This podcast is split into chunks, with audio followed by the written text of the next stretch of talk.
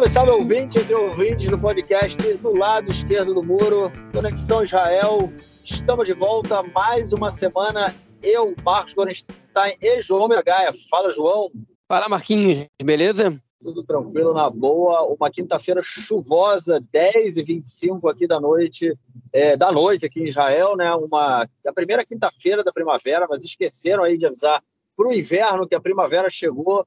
Muito frio, enfim, desde ontem, já tem, na verdade, tem uns dois dias já fazendo muito frio aqui em Israel. É atípico, né, para o início da, da primavera, já era para a gente estar tá aí com um clima um pouquinho menos, mais ameno, né, mas não, não, não vem acontecendo. Vamos torcer para que isso aconteça em breve. E também a quinta-feira, que marca a entrada do horário de verão.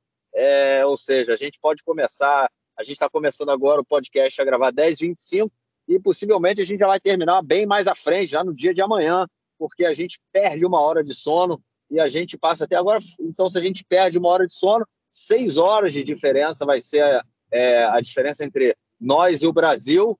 E vamos que vamos. Vamos então para o nosso primeiro bloco para tratarmos de questões internas aqui essa semana.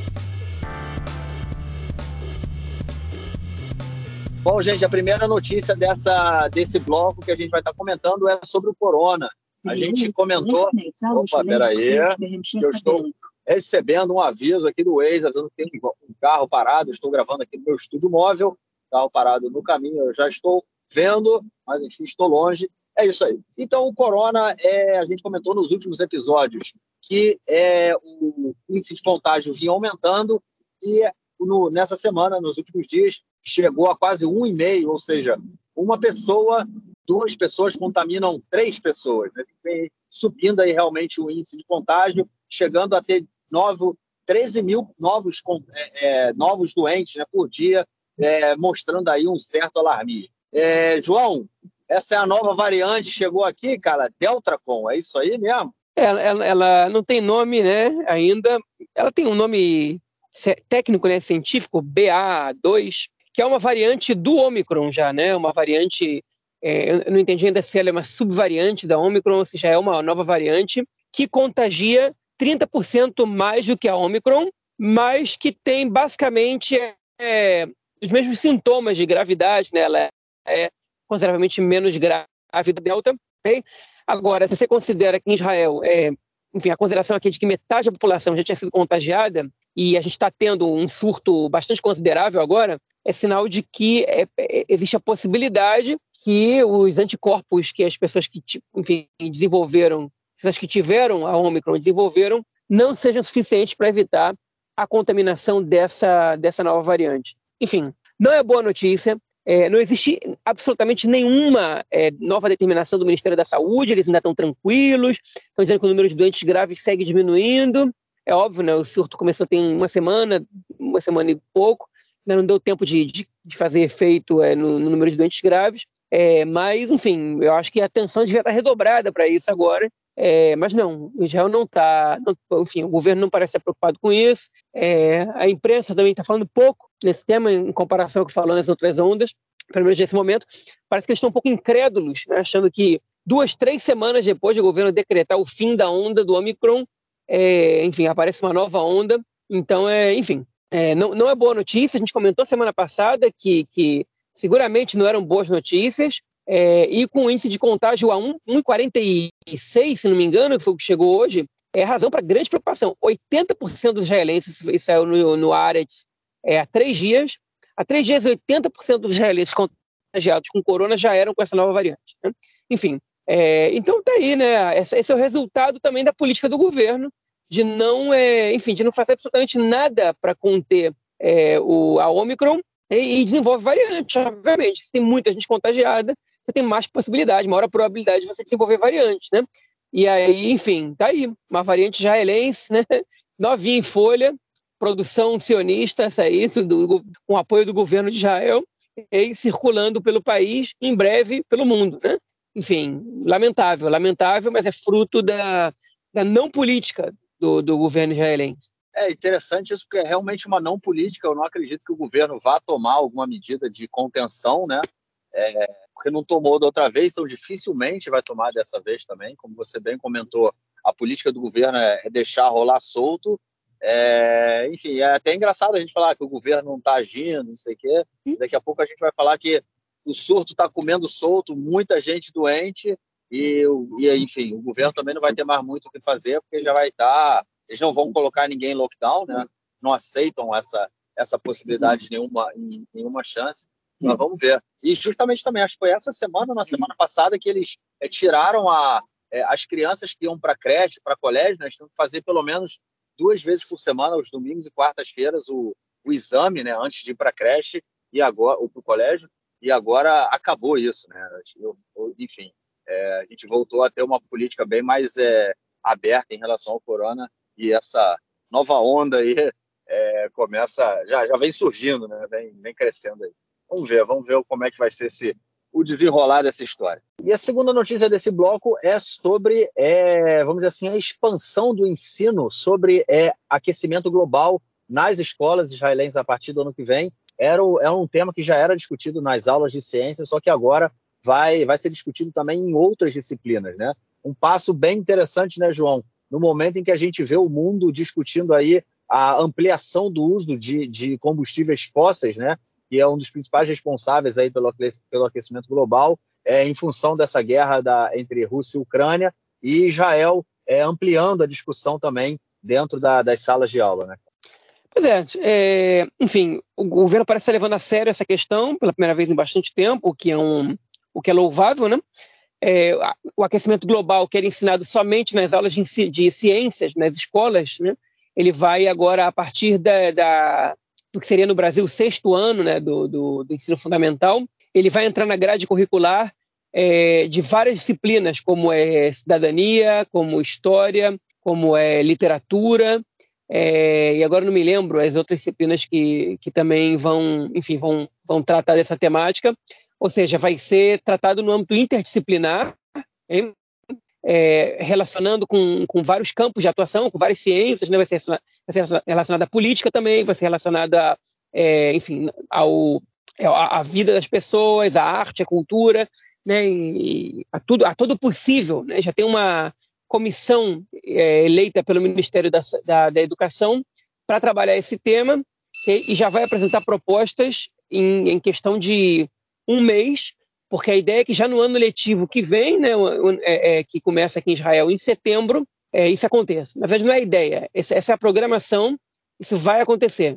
Enfim, agora tem que acontecer da melhor maneira possível, então eles têm que trabalhar duro até lá. Enfim, é interessante, o Ministério da Educação colocou a questão do aquecimento global na ordem de prioridades do dia, o que é, enfim, uma decisão totalmente acertada, né? E, é, enfim, quem dera que todos os países pudessem tomar uma decisão dessa, porque a educação, ela ela é uma excelente ferramenta para a gente, enfim, construir uma sociedade consciente, etc, etc. É, como diz o Paulo Freire, né, a educação não muda o mundo, ela muda as pessoas, as pessoas mudam o mundo. Enfim, e acho que inculcar isso na, na, na, nas crianças, nos adolescentes e levar esse debate para a sala de aula, certamente é muito, muito positivo e, enfim, é, eu aprovo isso aí. Tomara que ainda desçam para ainda mais jovens, porque, porque se isso acarretar no, na redução de do consumo de produtos é, que, que influenciam no aquecimento global, é, por exemplo, se, se conscientizar as crianças, ainda que pequenas, é, a mudar certos comportamentos por causa dessa, por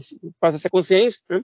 é, isso pode ser ainda mais proveitoso. Então, tá de parabéns aí, é o Ministério da Educação, hein, por essa decisão acertada. É isso. Vamos então passar para o nosso próximo bloco para tratarmos de questões de política interna. Bom, gente, a primeira, a primeira notícia desse bloco é uma notícia muito triste, né? A gente teve aqui um atentado muito grande é, essa semana que aconteceu em Beersheba. Um terrorista é, atropelou e matou a facadas quatro pessoas é, até que ele foi, é, foi é, é, morto por um motorista de ônibus que viu, as, viu mas, enfim, ele, ele percebeu que estava acontecendo alguma coisa estranha, parou o ônibus dele, desceu, e tentou se aproximar do terrorista, e quando o terrorista aparentemente foi para cima dele, é, é, ele deu um tiro no, no, no cara e, e matou. É, enfim, um, é, mexeu, obviamente, né, sempre que tem um atentado desse, até porque foi um atentado muito grande, né? A gente estava, é, é, vamos dizer assim, eu não queria nem usar isso, mas a gente estava acostumado, né, nos últimos, período, nos últimos períodos, né, haver atentados é, contra policiais, principalmente na região de Jerusalém, que tem acontecido também né, é, nas últimas semanas, alguns casos, é, mas desse que é, envolve pessoas civis, né, principalmente, é, não policiais, a gente não via há muito tempo, e principalmente um atentado que deixa quatro pessoas mortas e com um terrorista cinco pessoas mortas. É, mas, enfim, muito, muito chocante. E uma pessoa, terrorista que já havia sido preso, é, já era preso, inclusive, por ter é, ligações com grupos é, extremistas, e, e, inclusive do Daesh, né, do ISIS, do Estado Islâmico, ele tinha sido solto, é, não houve nenhum acompanhamento aí da, da, do que ele fazia, enfim, e até que ele cometeu esse atentado. Era um beduíno, vivia no Negev, e o atentado foi em Brecheva, né, na região Negev ali, mostrando também como anda muito aquela região do sul do país que há muito tempo né, já vem sofrendo muitas críticas, inclusive é, se fala muito que o Negev é, Israel está perdendo o Negev, é, o Negev está meio à deriva, enfim, isso mostra mais uma vez como anda a coisa naquela região. É, chocou muito o país, né, cara, esse atentado. Sim, como você disse bem, né, há muito tempo que a gente não é atentado com, com, um número tão grande de mortos, né, enfim, se comparar os que, que aconteceu na segunda intifada, é um número pequeno, mas é, mas comparado aos últimos 15 anos, é um número alto, especialmente quando a gente se leva em consideração que se trata de uma tentada facada. Né? Não foi um homem-bomba, uma mochila com explosivos, nada disso. Foi uma tentada facada. O sujeito conseguiu esfaquear quatro pessoas, né? enfim, triste, uma tristeza muito grande, né? mãe de, de, dois filhos, um outro é pai de três filhos, enfim, uma situação bastante é, é, lamentável, né? E, enfim, é, que reacende um debate sobre é, as causas desse, desse tipo de ação, né? E, isso, e ele também faz a gente observar como a sociedade israelense reage a, essa, a um caso como esse. É, primeiro de tudo, a gente percebe que a grande maioria dos políticos e das personalidades públicas é, reagiram ao atentado, enfim, lamentando, condenando, obviamente, o atentado, inclusive os partidos árabes que escreveram notas condenando o atentado, é, que não é uma coisa que é sempre comum, é, especialmente quando o atentado é feito na Cisjordânia, mas quando ele é feito dentro do território desse lado aqui do muro, do lado esquerdo do muro, é, eles costumam condenar e, e fizeram notas condenando, é, não só eles como prefeitos de cidades árabes, principalmente dos beduínos, é, e enfim, e, e, mandaram força e solidariedade às famílias, etc, etc, o que foi, isso foi quase um consenso, que foi um consenso né, entre todos os personagens, entre os políticos. É evidente que tem alguns que gostam de, como se diz em hebraico, de dançar no sangue derramado, né? É, que aproveitam o caso para ficar para fazer discurso é, é, eleitoreiro e criticar o governo, e criticar isso e aquilo. Hum. Eu vou dar dois exemplos. Um deles é o que sempre faz isso, que é o Bezalel Smotrich, líder do, partido sionismo religioso. Eu nem vi o, o Twitter do, do Ben-Gvir, mas certamente ele fez o mesmo. Criticando o governo, dizendo que o governo entregou o Negev é, para o RAM para o movimento islâmico e que eles agora fazem o que querem e que esse atentado, enfim, é mais um é, é, é, atentado que vem do setor árabe, que continua sendo tratado com blá blá blá blá, enfim, pós-racista, né? é, que enfim que se usou de racista racismo para condenar o governo. Outro que, que, fez a mesma coisa, mas sem com, com cuidado para não fazer um comentário muito racista, foi o Netanyahu, que atacou também o governo por ter entregue o Negev ao movimento islâmico, não falou do, do setor árabe que sempre faz atentado, okay? É, mas, enfim, também jogou essa, essa batata quente no colo do governo, como se no governo dele fosse muito diferente disso. Né?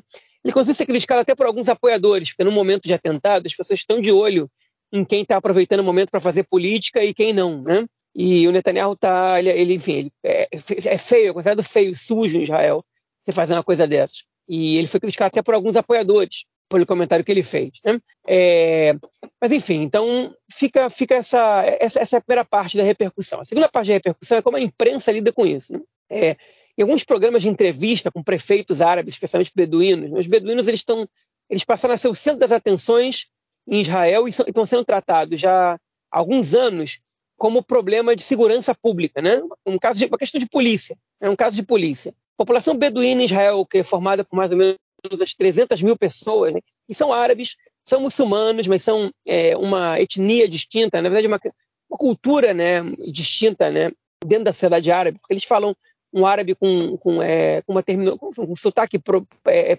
próprio deles, às vezes até um árabe, um enfim, uma, um, o idioma árabe ele se diferencia muito de país para país, e os beduínos que estão presentes em diversos locais Eles é, também têm o seu, o seu, próprio, seu próprio árabe, que não é exatamente igual ao árabe palestino, né? Eles têm uma cultura bem diferente do, é, do resto da população árabe.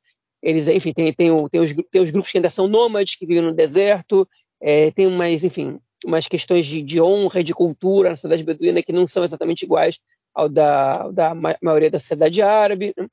É, e os beduínos, eles, ao longo desses 70, é, 74 anos de Estado de Israel, eles, os, pelo menos os homens, né, eles é, eram famosos por servir o exército, por serem é, alguns dos melhores soldados, principalmente na, quando, enfim, na, tudo que envolvia a questão do deserto, pelo fato de eles conhecerem o deserto muito bem, os que moram no sul, é, serviam o exército, não, não eram é, pessoas com identidade palestina muito forte, exatamente por causa da questão cultural que diferenciavam eles dos outros árabes, né? E de um tempo para cá, cada vez mais os beduínos israelenses eles estão, cada vez eles estão menos servindo o exército e cada vez estão mais identificados é, com é, a questão palestina e cada vez mais beduínos se somam a grupos é, radicais e até a movimentos terroristas. Né? O caso de, esse caso é um caso extremo, o cara que se ligou ao, ao ISIS, né, ao Estado Islâmico, Daesh, é, mas enfim, mas tem beduínos que, que, cada vez estão se identificando mais com o Hamas também, ou com a Jihad Islâmica, ou com outros grupos radicais, é, e isso se deve, certamente, a uma ausência de Estado. Né? O Estado, quando ele aparece só para te reprimir, ele, evidentemente, ele vai criar uma pessoa, um cidadão, né? ou um subcidadão, ou um cidadão de segunda categoria, o que vocês queiram chamar, mas, enfim, um cidadão que é, é, não, enfim, não, não, não é, não gosta muito do Estado, né? não consigo encontrar outra palavra para isso, mas que não aprecia muito o que o Estado faz por ele, porque o Estado não faz por ele, faz o que faz quando aparece, aparece a polícia, seja para expulsar os beduínos de um lugar onde eles estão, é, onde eles se instalaram, porque o, a aldeia não é, não é legalizada, seja para, enfim, é, é para coibir é, a criminalidade que pode gerar a pobreza, enfim, os beduínos vivem em situação de extrema pobreza, que não tem muito apreço, obviamente, pelo Estado, okay? porque é um Estado que, quando aparece, aparece para reprimir a população, okay? é, seja por questões que, que são é, é justificáveis, como, por exemplo, é, assaltos ou roubos, ou etc., ou, ou, ou estupros, que, enfim, que, que, lamentavelmente também acontecem, é, ou, ou seja por questões que, que são totalmente questionáveis, para dizer o mínimo, como, por exemplo, é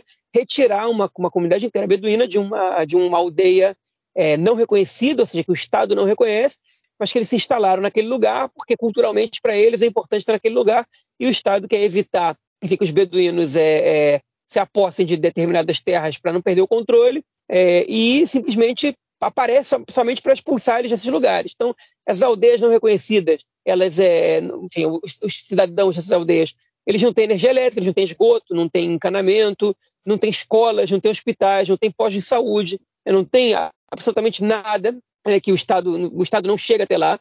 E mesmo nas aldeias beduínas, que o Estado reconhece, enfim, é, a, a, a, situação econômica e social dessa população é, é de extrema pobreza em geral. Né? Eu estou me referindo principalmente ao Negev, ao sul, que foi onde aconteceu o atentado. O atentado aconteceu em Bercheva, mas o, o, o, autor do atentado, ele é o terrorista que fez o atentado, ele, ele não é de Beersheba, ele é de uma aldeia beduína da região. Então, se tudo que você vê do Estado de Israel é, é repressão, é, se você vê os judeus é, recebendo, é, enfim, tendo, exercendo seus direitos e o Estado aparecendo para eles, e para você ele só aparece como polícia, é, é, enfim, é de se esperar que a reação que essa população vai ter ao Estado seja uma reação hostil. Eu estou justificando o terrorismo? É óbvio que não. Né? Eu não estou justificando o terrorismo de jeito nenhum. Eu acho que, que essa é a pior reação possível. Agora, ela não vem do nada. Isso que eu ah, estou tentando explicar é isso, que essa reação não vem do nada e, e é totalmente equivocado, errado e racista você atribuir essa reação ao grosso da comunidade beduína, como fez o Smotrich, né? ou, da, ou, da, comunidade ou da cidade árabe. A maioria, imensa maioria da população beduína, é, não comete e não apoia esse, esse tipo de ação. Okay? Mas existe um grupo pequeno, mas cada vez maior, que, que comete, que apoia esse tipo de ação. Okay? E o Estado tem que é, prestar atenção nisso. E a imprensa, quando é, é, é, tem a oportunidade de conversar com uma liderança local, eles tentam colocar essas pessoas contra a parede, né? É, por que, que isso acontece com vocês? Eu não sei o que lá. Enfim, jogando uma responsabilidade coletiva sobre a população, né? como, se, como se fosse culpa das lideranças locais. e não do Estado de uma maneira geral, né? como, se a população, como se a liderança local tivesse o poder de evitar que a população local é, é, é, odiasse um Estado que os reprime. Né? É, enfim, aconteceu, eu estou falando isso, eu vi uma entrevista essa semana que me, que me, me tirou do sério, né? e fez o que o, o prefeito de um, de, uma, de um conselho regional beduíno no Sul, é, enfim, saísse também da. tirasse ele do sério. Ele ficou, ele ficou irritado com, com a entrevista porque ele tinha condenado já três vezes o atentado e o, o entrevistador continuava tentando colocar a culpa nele. E até aqueles que têm alguma, alguma enfim, alguma, alguma autocrítica, pelo menos em relação ao Estado, na imprensa, eles é, atribuem essa situação dos beduínos né, a uma falta de, de, de, de, de, a uma ausência do Estado, né, mas eles não se referem a, enfim, ao Ministério da Educação, ao Ministério da Saúde, né, à geração de empregos. Eles vão até o Ministério da Defesa, ah, que os, os beduínos que serviram ao exército não são recompensados por isso, não existe um programa de inserção social, não existe um, enfim, um programa de benefícios, então isso acontece. Ou seja, você beneficia só os que servem ao exército. O resto da sociedade você deixa na pobreza, né? Para você estimular os que sirvam ao exército. Mas isso você quer? Você quer que as pessoas sirvam ao exército porque eles vão ser recompensados economicamente? Né? E, então, então, por isso eles sejam leais ao Estado? Ou você quer que eles sejam é, é, é considerados cidadãos, que eles se sintam em casa, que se sintam parte do Estado? Né? Ou seja, é, é, é uma visão né, que chega a ser, enfim, é, colonialista, né, por parte de, de, de enfim, eu sei da imprensa, não, tô, não, posso me referir ao resto da sociedade, mas quando se coloca dessa maneira, enfim, eu, eu, eu, fico assustado às vezes quando eu escuto esse tipo de comentário. É evidente que, que, que falta muito Estado ali, e, enfim, é natural que mas, quando existe muita desigualdade social, qualquer estatística razoável te mostra isso, a criminalidade aumenta. E se existe um grupo étnico-cultural que é reprimido pelo Estado, ou que, ou que é diferenciado pelo Estado, okay? dentro do ambiente, enfim, não só socialmente, não, não, não só economicamente, mas também, é, é, é enfim, até pelos serviços que, que o Estado o Estado chega e pela mentalidade com qual o Estado trata, é, é natural que, que, essa pessoa reaja de maneira hostil. E, e enquanto o, o, Estado não perceber isso, enquanto tratarem os beduínos como casos de polícia, inclusive o senhor primeiro-ministro Naftali Bennett, que direcionou uma campanha inteira contra os beduínos na, na, na, no Twitter, nas redes sociais, e, enfim, e não adiantou nada para ele eleitoralmente, só, só, adiantou que ele me bloqueou do Twitter dele depois que, que, eu, que eu reagi de maneira insatisfeita a, a, uma postagem que ele fez. É, enfim, ele também trata os beduínos dessa maneira e é evidente que, que, que com essa política nada vai ser resolvido. Né? É, e, e, não é de se estranhar que a situação tenha chegado nesse nível. E, enfim, como último assunto que eu quero levantar desse atentado lamentável, é que, enfim, o motorista de ônibus que neutralizou o terrorista, né, que deu um tiro nele, até agora eu não sei se, se esse terrorista foi morto ou não. É, ele, é, no início não tinha informação. Ah, não, o Marquinhos falou que ele, que ele foi morto, né? É, porque no início não tinha informação de, que, de qual era o estado dele. Mas, enfim, são transgêneros, ele estava armado, obviamente, né? Israel tem bastante gente que anda armada em comparação é, ao Brasil, por exemplo. É, tirar o porte de arma aqui é, não, não é tão fácil, mas como tem muita gente que serviu o exército é, em área em, como combatente, para eles é mais fácil tirar o porte de arma porque eles têm, é, é, enfim, a, eles, eles têm a, como nome eles têm o conhecimento necessário é, técnico né, para disparar, para saber manusear uma arma. Então, para eles é mais fácil, pelo menos desse ponto de vista, conseguir tirar o porte de arma. É, em determinadas regiões do país, as pessoas andam mais com arma e outras menos. É, e essa, esse caso acendeu um debate em Israel e aumentou a procura sobre a posse de armas. Né? Mais gente está buscando arma para comprar depois dessa situação desse atentado. Na verdade, essa é uma situação que não é incomum em Israel, que civis armados neutralizem um atentado, né, o terror, neutralizem o terrorista com sua própria arma, numa situação como essa. É, a maioria das vezes quem faz isso acaba sendo a polícia, o exército, mas muitas vezes civis também fazem isso. Enfim, e agora acendeu, aumentou a busca pelo porte de arma e acendeu esse debate. Se é uma coisa boa ou ruim, né? É, enfim, em Israel também existe esse debate, não é, não é óbvio, nem mesmo quando, depois de uma situação como essa, que um civil é, evita a, continua, a, continuação de um atentado é, com um disparo, porque realmente não é uma questão simples. E que bom que o debate está sendo feito, está sendo feito, né? Porque porte de arma não é brincadeira. É, a gente vê nos Estados Unidos que, que enfim, o uso de armas é, é praticamente liberado. Você comprar armas é, assim, numa loja qualquer em alguns estados dos Estados Unidos e a gente vê a quantidade de catástrofes que tem, de desastres de crianças que pegam armas e, e levam para a escola, etc, etc. Então é importante que em Israel isso seja debatido. Eu acho que você tocou em assuntos, né, em, em pontos aí fundamentais, né, para a gente entender toda essa questão da violência.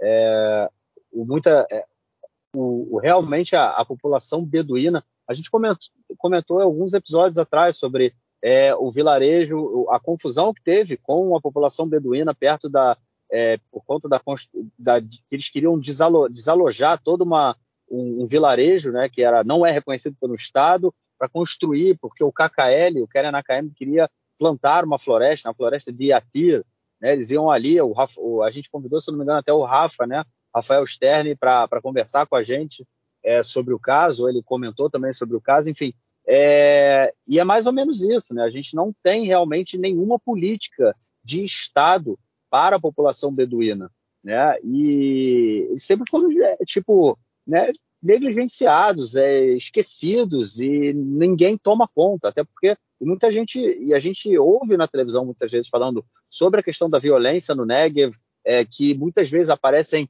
é, é pessoas dando tiro de fuzil à torta e à direito, é, arma comendo solto, é, enfim, e falam da criminalidade dentro da população beduína, né? Eu acho que isso é uma coisa que se a gente, se o Estado não passar a levar isso a sério, é, é, é um tipo, não tem como mudar essa realidade, né? E o, a questão é que não é só com a população beduína, é com toda a população não judaica. Né? Isso é uma coisa que é importante também, porque esse tipo de violência, é, qualquer tipo, essa negligência do Estado, essa marginalização que ela é uma política de Estado há 73 anos, né? não, 75 anos quase, ela é com toda a população não judaica que vive em Israel, é beduína é, árabe, palestina, enfim, seja o que for. Então, ou se muda essa relação, ou se não, é, não vai se mudar a questão da violência nesse sentido, né? E eu acho que você comenta, você comentou sobre a questão do é, que você falou que parece ser uma, é, é um comentários colonialistas, né, por parte da imprensa. Eu não acho que pareça ser, eu acho que é isso, entendeu? Essa é uma mentalidade muito presente também aqui dentro do Estado de Israel, como se é, os judeus fizessem um favor de deixar populações não judias viverem aqui dentro. E se como eles têm que, o tempo todo, justificar a sua, a sua, é, é, o seu direito de viver aqui, né?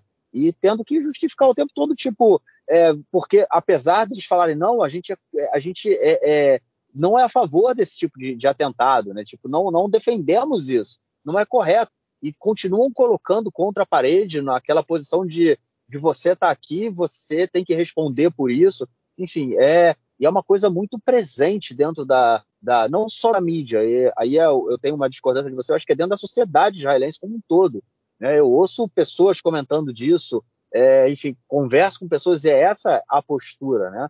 É, enfim, é muito, muito complexo, é muito, muito ruim, né? Porque é, isso mostra mais uma vez toda a questão que a gente comentou no episódio passado sobre a El Shaked, da questão da supremacia judaica na terra, né, dentro aqui do Estado de Israel. Né? É, nós damos o direito a outros povos de viverem aqui, eles têm que se submeter ao que nós queremos, né? no caso, os judeus querem, é, e enfim, eles são negligenciados, são esquecidos pelo Estado, não há nenhuma presença é, estatal a não ser na forma de polícia, na forma de repressão, é, e é isso que, enfim, que eles têm que, e têm que agradecer por isso, né, no final das contas. É, é um tanto quanto triste e complicado. Mas, enfim, fica aí a nossa solidariedade às vítimas desse atentado horrível que aconteceu e torcendo para que algum governo caia, caia a ficha né, e entenda que não é por aí e as coisas têm que mudar. A política do, de Estado como um todo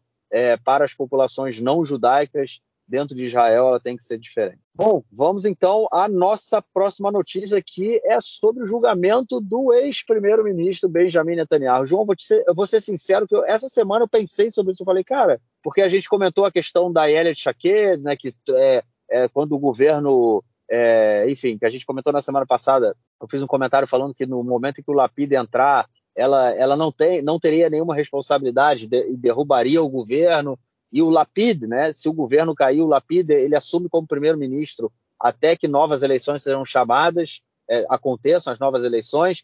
E aí eu pensei, né, o Bibi, porque, enfim, onde é que estava o Bibi nessa história toda? Pensei no julgamento dele, como é que anda o julgamento dele, e aí é, no dia seguinte eu vi que o Shlomo Filber, né, que era é, ex-diretor do, do, Ministério das Comunicações aí durante é, o, um período, né, durante o governo Bibi, ele e agora ele é, como é que chama? Ele fez uma delação premiada, né? Ele assinou aí para ser um, um delator, né, uma testemunha do Estado. Ele começou a depor. O Bibi esteve presente pelo menos aí no primeiro dia do, do, do, do depoimento dele. O Shlomo Filber, o, o Bibi teve presente, né, no, no depoimento do, do Filber. E, enfim, o julgamento volta a acontecer. João, Filber colocou lenha na fogueira, cara? Olha, é, o Shlomo Filber, na verdade, ele é um caso muito complexo, né? Shlomo Filber, vamos chamar ele de Momo Filber, né, que é o apelido dele, ele era um cara que, que ele foi chefe de, de gabinete do Netanyahu desde 96, 99, tipo, participou das campanhas dele, né, teve grudado no Netanyahu, ele, era um, ele é um fã do Netanyahu até hoje, né? e ele foi levado pelo Netanyahu para trabalhar em, vários, é, vários setores do governo. E aí o que aconteceu? Né? Vou só refrescar a memória de quem não se lembra e contar a história pela primeira vez para quem não acompanhou. É, o Netanyahu, em 2015 ou 2016, agora não me lembro exatamente o ano, é, ele assumiu, é, junto ao, ao, cargo de primeiro-ministro, o cargo de ministro das telecomunicações. Né? O, o ministro das telecomunicações era o Gilad Erdan, um membro importante do Likud, que agora é embaixador de Israel na ONU, né? e é, o Netanyahu ele trocou o Edan de ministério e porque ele queria assumir o Ministério das Comunicações. Né? E qual era, qual era o contexto que se deu? O Gilad Erdan ele estava prestes a fazer uma reforma no Ministério das Comunicações para tirar para tirar poder, né? Para tirar o monopólio da empresa Bezek é, sobre diversas áreas. Né? A empresa Bezek é uma empresa de telecomunicações que era uma empresa pública de Israel, hein, que, que tinha um monopólio de, dos meios de comunicação, de telefone, de televisão, né, é, enfim, de, de, uma série de, de, de setores da, da, da, da, área da comunicação. E quando Israel abriu para o mercado externo, para a concorrência, inclusive para a concorrência interna, e permitiu com que outras empresas pudessem é, competir umas com as outras em diversas áreas, é, esse processo ele não foi do, do enfim, do total para o liberado. Né? Processo ele foi gradual. Então, primeiro entraram algumas empresas, ganharam, ganharam a possibilidade de, de competir, né? no, por exemplo, no ramo da telefonia, existe a Pelephone, que era empresa relacionada à Basic, e aí surgiram a Cellcom e a Orange, né? A Orange hoje em dia não existe mais, enfim. É, e, na, e, na, televisão, a Basic tinha o canal a cabo Yes, e depois surgiu é, a possibilidade de você também pegar o canal da Hot, né? E por aí vai. Então, aos pouquinhos eles foram liberando. Hoje em dia você tem Hot, Yes Partner, é, Cellcom, um monte de opções de televisão. Você tem para telefone, você tem também a Golan, tem a Hot Mobile, tem um monte de opções de telefone, né? E não só as linhas, não só as opções é, da Basic, mas isso é hoje. Lá para os anos de 2015, 2016, é, a Basic ainda tinha monopólio sobre os telefones fixos é, e ainda tinha uma série de benefícios, é, por exemplo, sobre as fibras do, do, óticas do país. Atualmente, a Basic ela tem muito mais estrutura no país inteiro, né? E hoje em dia existem leis que, que obrigam a Basic de de enfim, a, a ceder a estrutura para outras empresas. Antigamente não tinha isso. E o Gilad Erdan, ele tinha estudado, feito um, tinha recebido um estudo do, do GT Telecomunicações, dizendo que o que baratearia o preço para o consumidor era aumentar a concorrência. Né? Então, era tirar o monopólio da BESE e aumentar a concorrência. Né? Essa era a visão do governo, a visão que, enfim, o Moshe Carlone, que foi ministro de Comunicações antes do Erdan, ele tocou uma reforma na telefonia é, que barateou muito o preço das contas de telefone, porque ele abriu para a concorrência e e ele, ele impediu, enfim, ele praticamente é, eliminou né, o, o, praticamente a cartelização, uma semi-cartelização que havia nas três empresas de telefone celular, e isso barateou muito. Hoje em dia, qualquer israelense paga, é, sei lá, 12, 13 dólares por conta de telefone, que te inclui tudo, né? Internet ilimitada, ligações ilimitadas e etc. E, enfim, o, Ministério das Telecomunicações ia tocar essa reforma, e de repente, do dia para a noite, o Gilad Erdan trocou de ministério, o Netanyahu assumiu esse ministério e escalou o Shlomo Filber, um cara que ele confiava muito, para ser o diretor-geral do, do, do, do, é, do Ministério das Comunicações. Okay? Ou seja, a pessoa que executa a política do ministro. Né? E qual é a questão? A pasta 4000, na qual o Netanyahu é réu, okay? ela basicamente acusa o Netanyahu okay? de é, favorecer é, o dono da Bezek, o Shaul Elovitch, é, que também é dono do portal Ala, que, é uma, que na época era o maior portal é, de notícias de Israel. Então, essa acusação de que o Netanyahu favoreceu é, o Elovitch em, em, diversas questões que envolviam o Ministério das Comunicações, ou seja, ele permitiu que o Elovitch ganhasse muito dinheiro, é, é, enfim, ele lançou mão de políticas públicas que favoreceram a Bezek, e em contrapartida ele ganhou uma exposição positiva é, do site Walla, é, enfim, nas vésperas das eleições de 2015. Então esse caso que a gente está comentando é de antes de 2015, né? É de 2014, 2013. Agora me refrescou quando eu comentei isso com vocês. Enfim, esse caso é o, é o caso que o Netanyahu está sendo acusado de, de, suborno, né? Porque, enfim, é um caso que ele realmente teria recebido algo e teria dado algo. Ele, é, enfim, tá, também, ele também é acusado de fraude e de abuso de poder, mas é, suborno é um crime mais grave, que, no, que, caso ele seja condenado, ele pode, pode ter mais anos de prisão por isso. Outros, as outras é, acusações que estão correndo contra o Netanyahu, não, ele não é acusado de suborno, só de fraude e de abuso de poder. E antes disso, vale refrescar a memória do nosso ouvinte, duas pessoas foram escutadas, duas pessoas deram depoimento, né, é, nesse caso da parte 4000, é, que foram o Ilan Yeshua, que era o diretor-geral é, do site Walla, e o Nir Hefetz, que era o assessor de imprensa do Netanyahu. O Ilan Yeshua, ele confirmou que não só o Netanyahu, como toda a família dele, é, davam muito pitaco dentro do Walla e que mudavam notícias e que, e que produziam notícias críticas contra é, adversários políticos dele. E, e, o Nir Hefetz, que era o assessor de imprensa do Netanyahu, ele, que também é, é, é delator premiado, ele confirmou que, enfim, ele depois, né, dizendo que o Netanyahu tinha uma verdadeira obsessão é, pela questão das comunicações, não só ele como toda a família, que ele fez reuniões é, fora da agenda, às escuras, com o Shaul Elovitch é, é e com outros membros do, do ALA, e que, enfim, é, que, ele, que, ele, que ele tinha sim, que ele tinha presenciado reuniões nos quais eles estavam costurando é, uma exposição, e o que faltava nessa situação para montar o quebra-cabeça era a pessoa que confirmasse que é, o, o Elovitch recebeu é, benefícios por isso. E que o Netanyahu recebeu benefícios, a gente tem esses dois depoimentos importantes. Óbvio que muita gente ainda vai depor, é, mas esses são os três principais depoentes desse caso. A gente chega no terceiro, é o Shlomo Filber. E o Shlomo Filber, ele é, na verdade, o mais importante que ele tinha que fazer, e ele fez, é, foi confirmar o que ele tinha dito nos interrogatórios policiais, que foi que ele teve presente numa reunião entre o Netanyahu e executivos da, da, da Bezek, né, que Netanyahu, na qual o Netanyahu, ele, é, ele, ele, perdão, que ele teve uma reunião com o Netanyahu, na qual o Netanyahu é, dava para ele as ordens de não tocar para frente essa reforma né, e de atender as demandas da Bezek. Basicamente foram essas duas coisas. E o Shlomo Filber ele confirmou é, essas, é, essas, é, é, é essas mesmas palavras que ele tinha dito, e não só confirmou, como ele citou alguns momentos e algumas situações nas quais ele, ele entendeu né, que naquele momento ele estava fazendo algo que era ilegal. Agora, o, o, o depoimento do, do Shlomo Filber é um depoimento muito é, é, complexo, porque ao mesmo tempo ele tenta isentar o Netanyahu de culpa, dizer que, que, que enfim, dizer que tudo que ele fez ele foi pelo bem do Estado, por outro lado ele entende que ele fez coisas que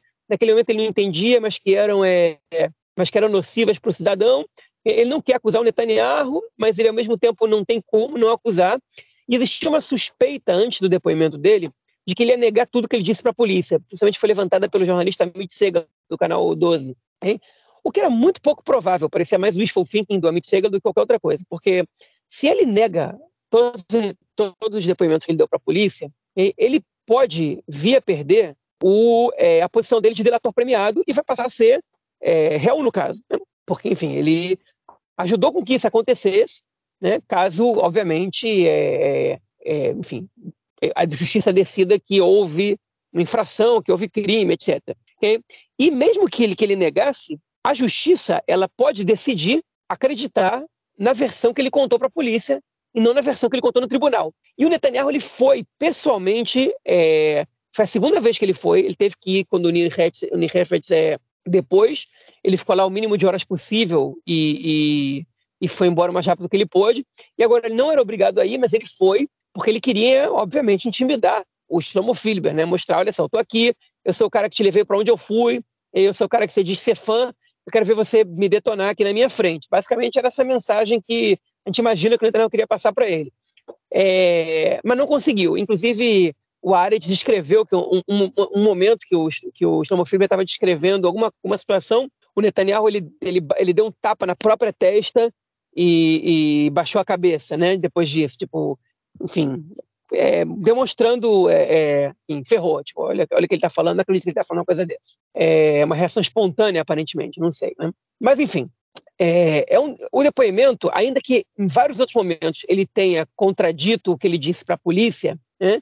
ele foi questionado pela juíza, né? Olha, mas a polícia disse outra coisa. Qual, qual versão tu é verdade? É, no que realmente importa, ele disse, é, ele disse o, a mesma coisa que ele tinha dito para a polícia, que a reunião aconteceu, okay? e que ele recebeu essas orientações e, e confirmou outras coisas mais. Né? Então ele, ele foi a terceira peça que faltava das peças principais. Né? A primeira peça confirma a interferência no, no, no jornal e que a interferência foi feita. A segunda confirma que o Netanyahu tinha essa obsessão e de que ele fez reuniões com o jornal, é, ou seja, não era só não era só dentro do jornal que chegavam as orientações, o próprio Netanyahu e a família dele indicavam isso. E a terceira peça era que indicava que é, as mudanças aconteceram ou deixaram de acontecer é, porque o Netanyahu ordenou que, que assim fosse. Né? Ele, ele teria dito para o Filber tem que fazer alguma reforma, mas não rápido assim, não dá para tirar tudo da Bezek de uma vez só e tal. E a orientação foi favoreça a Bezek, não deixa isso, enfim, se reúna com os executivos da Bezek, veja o que eles têm para dizer, e o Filber confirmou isso. Então o cerco está fechando para o Netanyahu, é o discurso que alguns apoiadores dele têm de que é, não tem nada, que, que a pasta está evaporando e que, que, que, não vai acontecer nada porque não, porque, enfim, porque não tem, a acusação não se sustenta, não tem se mostrado real. Né? É, e eu acho que isso vai aproximar o Netanyahu cada vez mais de um acordo com a justiça. Né? e, que, que nem a gente comentou há algum, algum tempo que, que ele estava costurando. E, e o Netanyahu ele precisa se apressar para esse acordo com a justiça, porque enquanto o governo não cai e, e enfim, se mostra realmente sólido, é, o Netanyahu vai perdendo força nesse acordo com a justiça. Porque, enfim, a justiça só se interessa por fazer um acordo com o Netanyahu se tiver alguma coisa a ganhar. Né? Se o Netanyahu confessar a culpa, mas não, mas não for preso, pelo menos algum, alguma, além da multa, algo que, que enfim, alguma é, é, uma outra coisa ele tem que perder, né? alguma coisa ele tem que dar para a procuradoria. E essa, o calono, como a gente comentou aqui, esse agravante penal dele não poder se eleger para cargos públicos durante tantos anos, falei em sete, é uma delas. Mas esse calono ele é relevante enquanto Netanyahu for uma pessoa com capacidade, com condições né, de, de ter cargos altos no governo. Se ele começar a desabar nas pesquisas, se, enfim, se o tempo vai passando e o Likud vai, vai começando a pensar em outras opções, que o próprio Likud não quer ficar na oposição e o Netanyahu praticamente colocou o Likud nessa situação. Então a tendência é que o Netanyahu comece a perder, perder força até para esse acordo e pode chegar um momento que a Procuradoria vai dizer eu não tenho interesse em nenhum acordo, eu quero que seja julgado e condenado porque o acordo beneficia só você. Né? Então, é, enfim, conforme a pasta vai andando, a gente vai vendo que é, o cerco está fechando para o Netanyahu e o fim da vida pública dele vai se aproximando. A gente não tem bola de cristal, não dá para saber que é isso que vai acontecer. Tudo pode acontecer amanhã, né? Então o Netanyahu pode, de repente, em, em, em, lá, em cinco meses, voltar a ser primeiro-ministro. Tudo está aberto, inclusive ele, ele, ele, hoje lidera as pesquisas, ainda que não consiga, segundo as pesquisas, é, formar um governo. Ele ainda é ainda, ainda, lidera o partido com a maior bancada se tivesse eleições hoje, é, mas conforme o tempo passa, ele vai perdendo força. É, e não só porque o governo vai se mantendo é, de alguma maneira coeso, mas porque as acusações contra ele elas vão é, ganhando peso também. Enfim, então é, a tendência que a gente está vendo hoje, que obviamente pode ser alterada, é que o Netanyahu, é, que a vida pública dele esteja chegando, chegando ao fim. Mas, enfim, quem sabe de futuro é evidente, okay? e não é o meu caso. Então eu prefiro não cravar nada. É, então, na verdade, o Shlomo Finger botou lenha na fogueira, né, cara? Deixou aí Netanyahu em maus lençóis, né? É, vamos ver, vamos ver como vai ser o desenrolar desse julgamento. Agora é interessante ele essa, essa coisa dele ir no julgamento para bater de frente com o cara, né, para trocar olhares, né, para tentar intimidar o, o, a testemunha. É muito, é muito interessante que a gente vê toda a questão da força que ele tem, né, do poder que ele, que ele tem sobre essas pessoas, principalmente do, do Shlomo Filber é, ainda ser um fã dele, né, ser um cara que admira muito o Netanyahu e, e falou que o Netanyahu é um dos responsáveis por, por, é, por é, colocar a direita onde a direita está hoje, tipo, é, é a direita ter crescido em Israel e ter hegemonizado a política israelense, né? E ele diz que isso é, é responsabilidade de Netanyahu, enfim. Mostra aí que ele é meio é aquela coisa, ele, tá, ele, tá, ele é um delator para poder limpar a própria barra dele, né? Porque senão, como você mesmo falou, ele se torna réu no caso e vai, vai sambar. Então, ele é um delator para limpar, limpar, limpar a barra dele, mas ele é meio.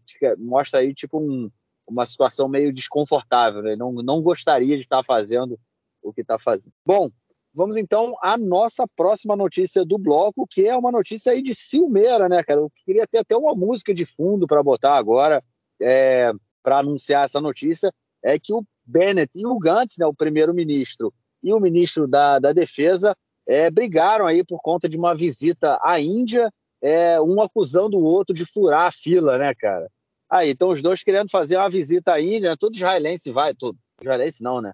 Parte dos israelenses, boa parte, vão à Índia é, depois que terminam o exército, fazem lá caminhadas, enfim, é, fazem o que tem que fazer, passam meses na Índia, muitos deles, e agora Bennett e Gantz também querem ir à Índia e estão brigando por isso. Que situação, hein, cara?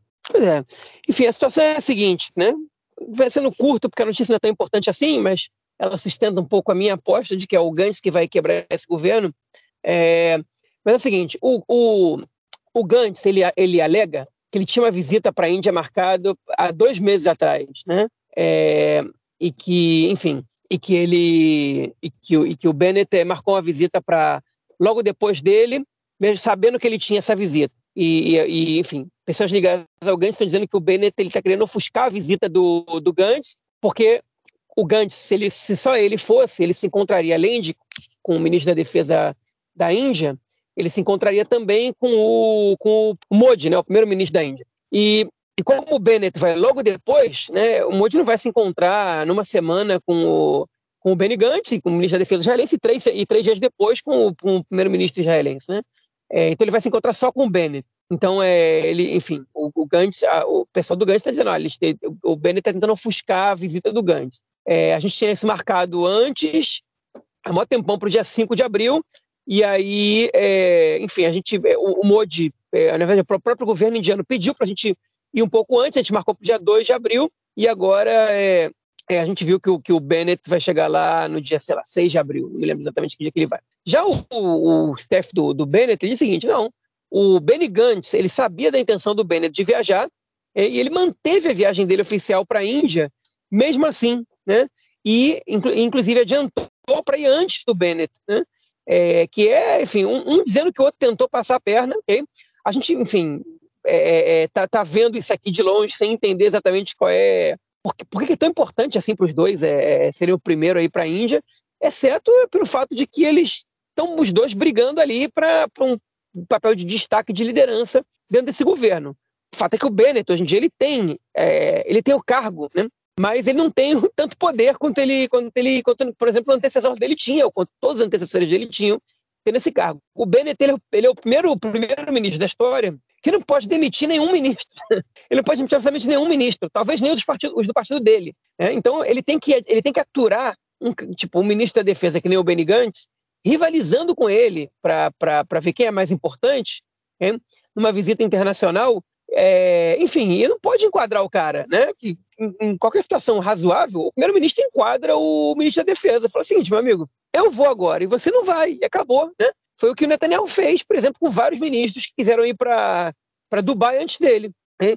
E ele acabou tendo que ceder, pro, se não me engano, para o Gabi Eskenazi, que era ministro exterior, porque é, a justiça proibiu o Netanyahu de ir para Dubai em período eleitoral, é, e o Eskenazi não era candidato a nada mais, e ele, como ministro exterior, ele foi né, para Dubai e Abu Dhabi para se reunir com os Emirados Árabes, que foi o primeiro líder israelense, primeiro ministro, se não me engano, aí para para o país, lá para os Emirados Árabes, depois do, do acordo com Israel.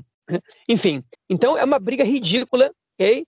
mas que só mostra que esse campo está muito rachado, né, que o Bennett é o primeiro-ministro que, que, enfim, que não pode usar a caneta, né, não pode demitir ninguém, não pode é, é, tomar grandes decisões sem, sem, sem convencer um monte de gente disso, não pode nem escolher um país para fazer uma visita oficial sem que alguém tente passar rasteira nele. Okay? E a gente também observa aí que o Benny Gantz ele está muito insatisfeito com a posição dele de ministro da Defesa, enquanto o Bennett e o Lapid saíram beneficiados desse acordo. Okay? Agora, o, o, Lapid, a gente consegue entender, porque o Lapid ele tem o dobro de cadeiras que o, que o, que o Benny Gantz, mais que o dobro. Mas o Bennett tem menos que o, que o Gantz, né? E o Gantz tem que aturar é, esse cara sendo primeiro-ministro na frente dele. Por que que pareça, acho que incomoda mais o Gantz que o Lapid seja primeiro-ministro do que o Bennett, porque como eles são do mesmo campo político, é, o Lapid, o Lapid virar primeiro-ministro, ele, enfim, ele dá para o Lapid um status maior e, e, tende a tirar do Gantz eleitores e depois da, do rompimento traumático que eles tiveram, dificilmente eles vão voltar a concorrer juntos, né?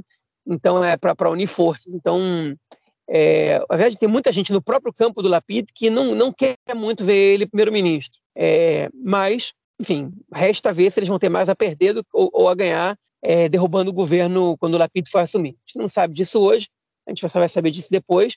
Mas o Gantz, ele, tá, ele não está gostando dessa situação. E nada me convence de que ele vai esperar quatro anos numa boa para as próximas eleições e, e vai ficar sentadinho vendo o Lapid ser primeiro-ministro sem, no mínimo, infernizar a vida dele. É isso, vamos manter, mantemos as nossas apostas então. Cada um com seu cavalinho. Aí vai surgir um outro cara que vai derrubar o governo. Vai ser nem eu e você, João. vai ser um outro motivo aí.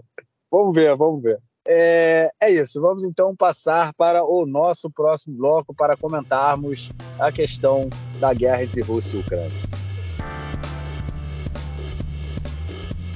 Bom, gente, estamos chegando aí a quase um mês de guerra. Na verdade, quando vocês estiverem ouvindo aí esse podcast, possivelmente é, já vamos estar com um mês de guerra na, na, na Ucrânia. É, e essa semana, é, no início da semana, no tour virtual, né, que o Zelensky tem feito aí é, por vários países, já, já fez é, é, discurso para o Congresso americano, para o Parlamento alemão também, e dessa vez foi para o Knesset fez um discurso para o parlamento israelense, um discurso que foi é, transmitido também é, em um telão na, na Praça Bima, se eu não me engano, em Tel Aviv, mas foi um discurso que deixou muitas, muitas questões aí envolvidas, né? Deixou, enfim, é, meio controverso, uma coisa meio que não, não, chamou muita atenção, enfim, não, não foi muito bem aceito por muita gente, né, cara?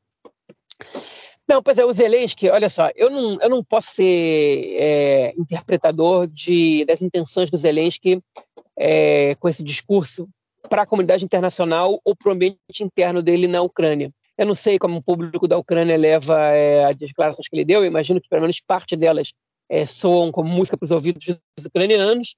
É, não sei como a comunidade internacional leva, leva, levou esse discurso, também não sei quanto ele repercutiu em outros países que não Israel e Ucrânia, né? É, mas eu sei como ele repercute aqui em Israel. E se o objetivo do Zelensky, que imagino que parcialmente tenha sido, mas não totalmente, é, mas se o objetivo do Zelensky foi, é, enfim, jogar para a população israelense pressão para jogar em cima da, Knesset e do governo para que é, o Estado apoie a Ucrânia é, nessa guerra militarmente ou que jogue sanções à Rússia, é, ele cometeu gravíssimos erros nesse discurso e que tiveram repercussão. Né? Repercussão desde deputados que não gostaram do que ele falou, tanto da base do governo quanto da oposição, quanto de pessoas da sociedade civil que estão se manifestando nas redes sociais e etc, etc.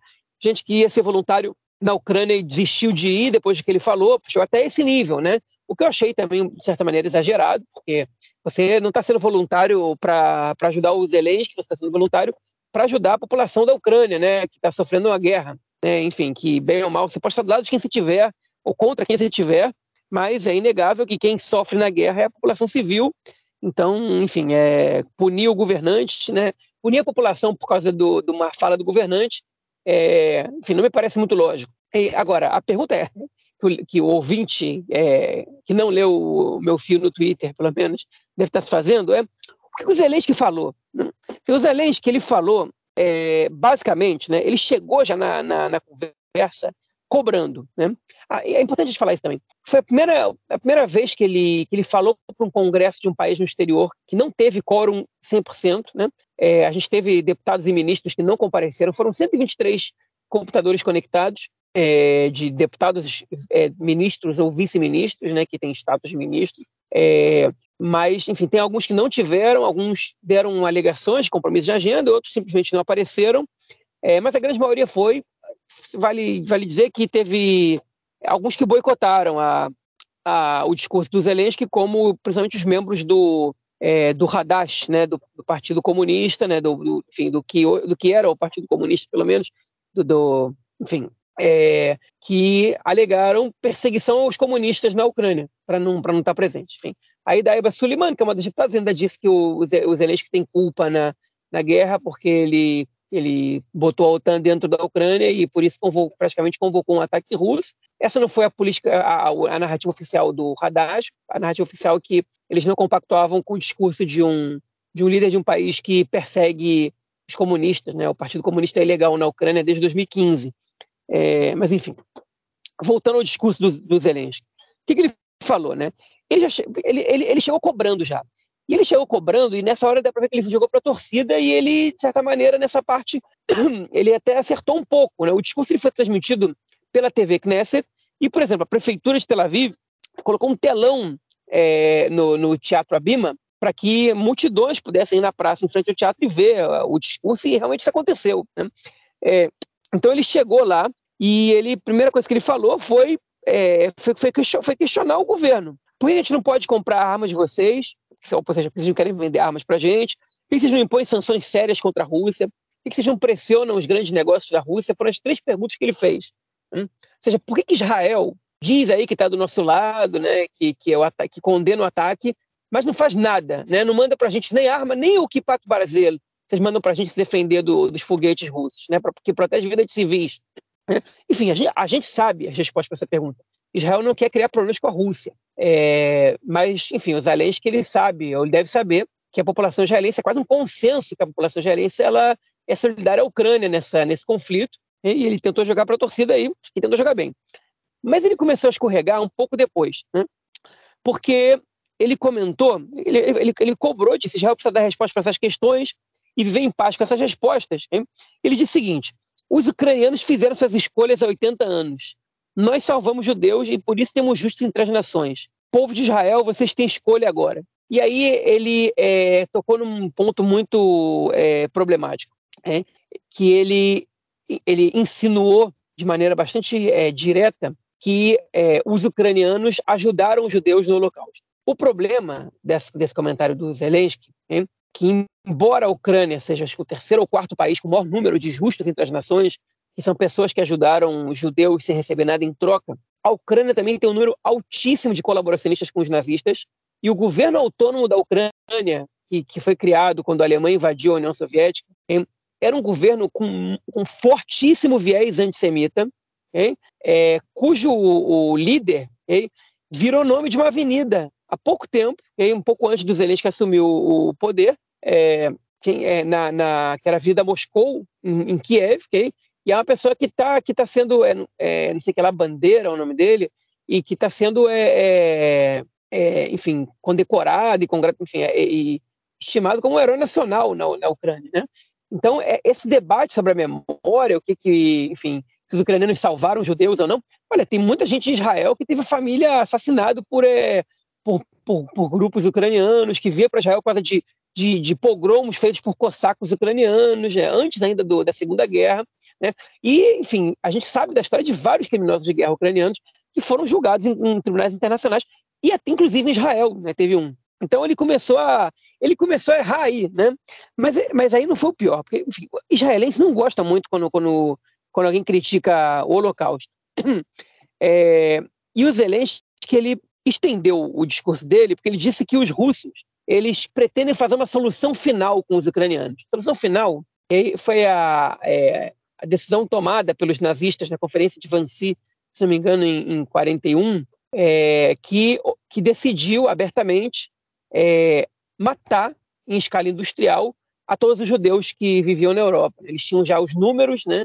é, dos judeus de cada país, enfim, se eram corretos ou não, a gente hoje sabe que não eram, não eram exatos esses números, mas que eles decidiram exterminar a população judaica da Europa, que eles chamaram de solução final para a questão judaica. E o Zelensky ele disse que a Rússia está tá agora planejando uma solução final contra os ucranianos, e, que inclusive usam esse, essa expressão. Olha, eu desconheço que os russos usem essa, essa expressão solução final.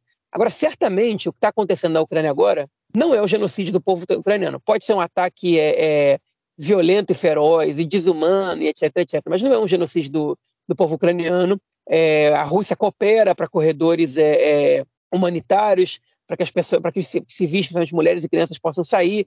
Mata muito civil também, obviamente, mas claramente o que está acontecendo não é um genocídio, não, é, não, é, não existe uma política de, de, enfim, de genocídio, de, de, de, de assassinato completo da população, nem completo nem parcial, é coisa então de genocídio ou estraticídio, é, mas, enfim, a comparação com o Holocausto, nesse caso, é uma comparação absurda. E eu não sou daqueles que acham que não pode comparar com o Holocausto. Pode comparar com o Holocausto, sim.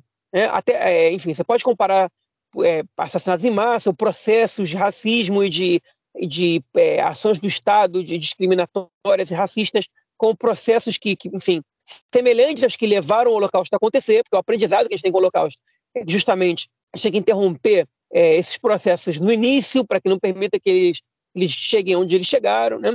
E você pode comparar genocídios para ver as diferenças, semelhanças, inclusive. Óbvio que igual ao Holocausto nunca teve, como não teve nada igual a, nada, né? É, mas, por exemplo, a questão das câmaras de gás é, e do assassinato industrial realmente é uma questão é, muito simbólica e única do Holocausto, né? Da, você construir uma indústria da morte para assassinar é, dezenas de milhares de pessoas num dia, isso faz com que o Holocausto seja um caso muito singular e muito único. Isso não quer dizer que você não possa comparar nunca. Mas a comparação feita agora, nesse cenário, pelo Zelensky, é uma comparação desonesta. Hein? É uma manipulação de informação é, que, enfim, que para uso próprio e que desagrada muito a sociedade israelense. É, Israel, as pessoas não gostam dessa comparação, é, nem quando a comparação é válida, eles gostam, muito menos quando ela não é. Né? E nesse caso ela não é. É, o Yoas Hendel, por exemplo, é o ministro das Comunicações do partido é, é, do, do Guidon Sar, do partido é, Nova Esperança, ele disse que ele, enfim, ele, ele disse que tem, dá solidariedade ao Zelensky, mas que é, reprova a cobrança exagerada que ele fez ao governo e as comparações absurdas que ele fez com o Holocausto, que não tem nenhuma comparação entre um e outro. Né? Enfim, como eu comentei no início, tem gente que cancelou a ida para a Ucrânia para servir de voluntário por causa disso. Né? Enfim, então, o tiro saiu pela culatra e bastante pela culatra. Ele cutucou bastante o governo, ele citou a Golda Meir, que não é uma pessoa muito popular é, na memória coletiva israelense, um dia a gente pode comentar disso mais profundamente, mas ele citou uma, uma Golda Meir para dizer que os ucranianos querem paz, é os inimigos não dão escolha, né? É, se referindo aos russos, a, a Golda Meir tinha dito isso sobre os árabes, enfim, ele se queixou da, da, da tentativa de intermediação do Bennett, é, disse que você pode tentar intermediar entre dois países, o que você não pode é tentar intermediar entre o bem e o mal, é, enfim, de maneira neutra, né? Você tem que estar do lado do bom, e obviamente que ele se vê como bom nessa situação e que o, e que o Putin e a Rússia são o mal, né? Enfim, ele foi muito crítico ao governo e ele fez essa comparação com o Holocausto e ele, ele colocou a Ucrânia num papel muito é, é, é protagonista positivamente na questão do Holocausto é, e não ele isso não saiu bem para ele. É, é, os comentários feitos ao discurso do Zelensky aqui em Israel foram muito mais negativos que positivos. O único político que se manifestou de maneira totalmente positiva ao Zelensky foi o Yair Lapid, que é quem está se mostrando mais é, favorável à Ucrânia né, e, é, enfim, alinhado com, com, os Estados Unidos nessa, é, nessa, nessa questão, nessa, nessa guerra. Né? Enfim, é, eu achei que o Zelensky, você vai me perguntar que o Zelensky ele mandou mal nesse discurso, eu achei que ele foi muito mal. É, se ele queria pressionar a opinião pública israelense, é, o efeito vai ser contrário né, ao que, está sendo, né, contrário ao que, ao que ele gostaria. E agora, se ele queria jogar para a opinião pública ucraniana, é, pode ser que o discurso dele tenha feito efeito, né, mostrando que ele é um líder que não, não, se intimida, que vai lá e fala o que quer, que cobra outro governo, que, que cobra, a posição do outro governo perante o parlamento dele, que vai e joga, enfim, que, que, limpa o nome da Ucrânia e, e constrói um nome bonito para o país, é, pelo menos durante, durante o Holocausto, o povo ucraniano, etc, etc. Então, talvez internamente para a Ucrânia o discurso dele tenha sido um bom discurso, né? É, mas tem muitas dúvidas de que vai gerar algum efeito aqui em Israel sobre isso. E o resto do mundo, eu duvido que alguém, é, que alguém tenha repercutido isso de maneira, é, enfim, é, enfim, tem alguma importância é, razoável para esse discurso. Para você ter uma ideia, mesmo dia eu escrevi dois fios no Twitter, um deles sobre a morte do Rabino Kanievski, que a gente comentou no, no, na semana passada no podcast, e outra sobre as casas do Zelensky, do, do, do, discurso do Zelensky na Knesset.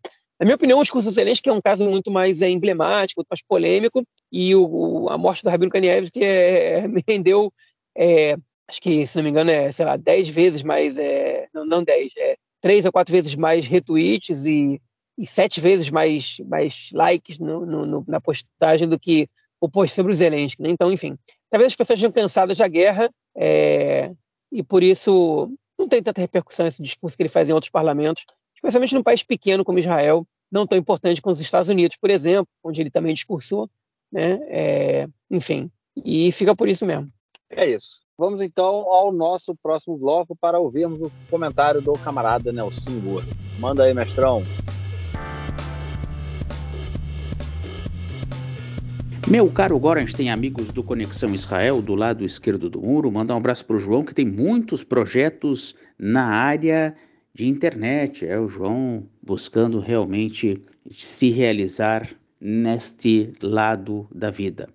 Campeonato Israelense de Futebol tem um jogo muito importante segunda-feira, 8 e meia da noite, horário de Israel, duas e meia da tarde, horário de Brasília. O primeiro colocado, Maccabi Haifa, o atual campeão, recebe o Apoel Bercheva, o segundo colocado. O Maccabi Haifa tem 62 pontos e o Apoel Bercheva tem 58.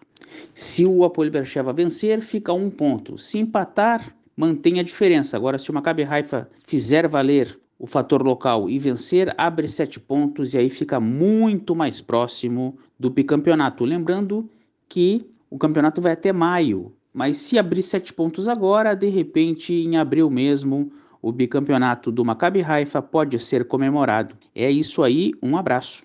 Valeu, Nelson, obrigadão pelo seu comentário e, obviamente, no, é, te aguardamos na semana que vem. João, algo mais a declarar ou a gente fica por aqui, cara? Não, tem uma coisinha assim, pequena. É, é o seguinte, pessoal, duas pessoas comentaram comigo, né? A gente pediu sugestões para que a gente chamente o público feminino do, do, do podcast, né? Enfim, sugeriram que a gente, que a gente convocasse mais convidadas. E a gente está atento a isso, já tem tempo. É, a gente não está achando para a agenda do dia é, especialistas, é, mulheres que, que, que, enfim, que falem português, né? Não que não existam especialistas mulheres, existem várias, em vários, em vários temas, mas que falem português a gente está com mais dificuldade de achar. Então, se vocês sabem de alguém, avisem, porque a gente aceitaria receber de bom grado. É, mas, curiosamente, o número de mulheres, desde o podcast passado até, até esse, aumentou de 21% para 25% do, do nosso, do nosso é, enfim, do nosso público. É, não sei porquê. E também os não binários, né, que aumentaram de 0 para 1%, e o público masculino caiu. Os, não, os que não especificam é, gênero são 3%. Né? Enfim, só quero dar para vocês mais informações. É, é, eu publiquei isso no Twitter também na minha página, não na página do Conexão. A grande maioria dos nossos ouvintes, é, eu estou falando papo de 70% dos nossos ouvintes tem entre 23 e 44 anos, né? o que é natural, é o público que mais ouve podcast mesmo. É, o que impressiona mais é que entre 18 e 22 anos, a gente tem muito poucos ouvintes. Muito, muito poucos, né? Então, se vocês puderem ajudar a garotada aí a que escutem a gente, seria legal. E aí, entre 0 e 17, tem 0% de ouvintes, né? Pelo menos pessoas que, enfim, que, que dizem qual é a idade. Então, se quiserem divulgar o podcast aí para a garotada, né? É, para a gente seria uma boa. Enfim, e também teve umas mudanças né, de, de, é, de visualização por região. Né? O Brasil, hoje em dia, é 62% do, dos nossos ouvintes, Israel é 28%. Né? Então, 90% dos nossos ouvintes vêm do Brasil e de Israel. Os outros 10% são divididos em vários países.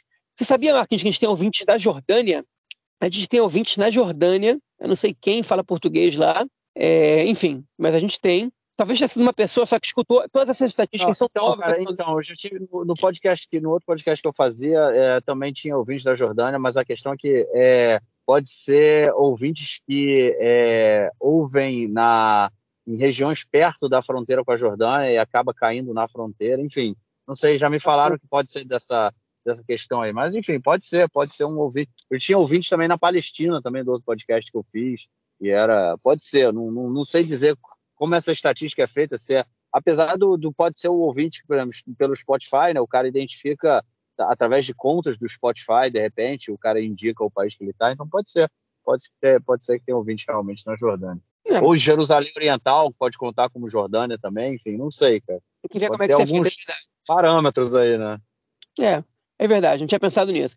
Enfim, os Estados Unidos tem 4%, é o terceiro país, depois França tem 2%, e aí depois tem uns países que estão com quase 1%, que são Portugal, Canadá, Alemanha e Colômbia, e depois outros com menos de 1%, né? É, é, Áustria, Rússia, Hungria, Suíça, Taiwan, Jordânia, Argentina, Peru e Irlanda. Né? É, enfim, em Israel, 69% dos nossos ouvintes são de Tel Aviv, o que é, me impressionou muito, é absurdo esse número. 14% são da região central do país, é, 7% são de Jerusalém, 6% são de Haifa, 3% do norte, da região norte do país, e, e 1% da região sul do país. Né?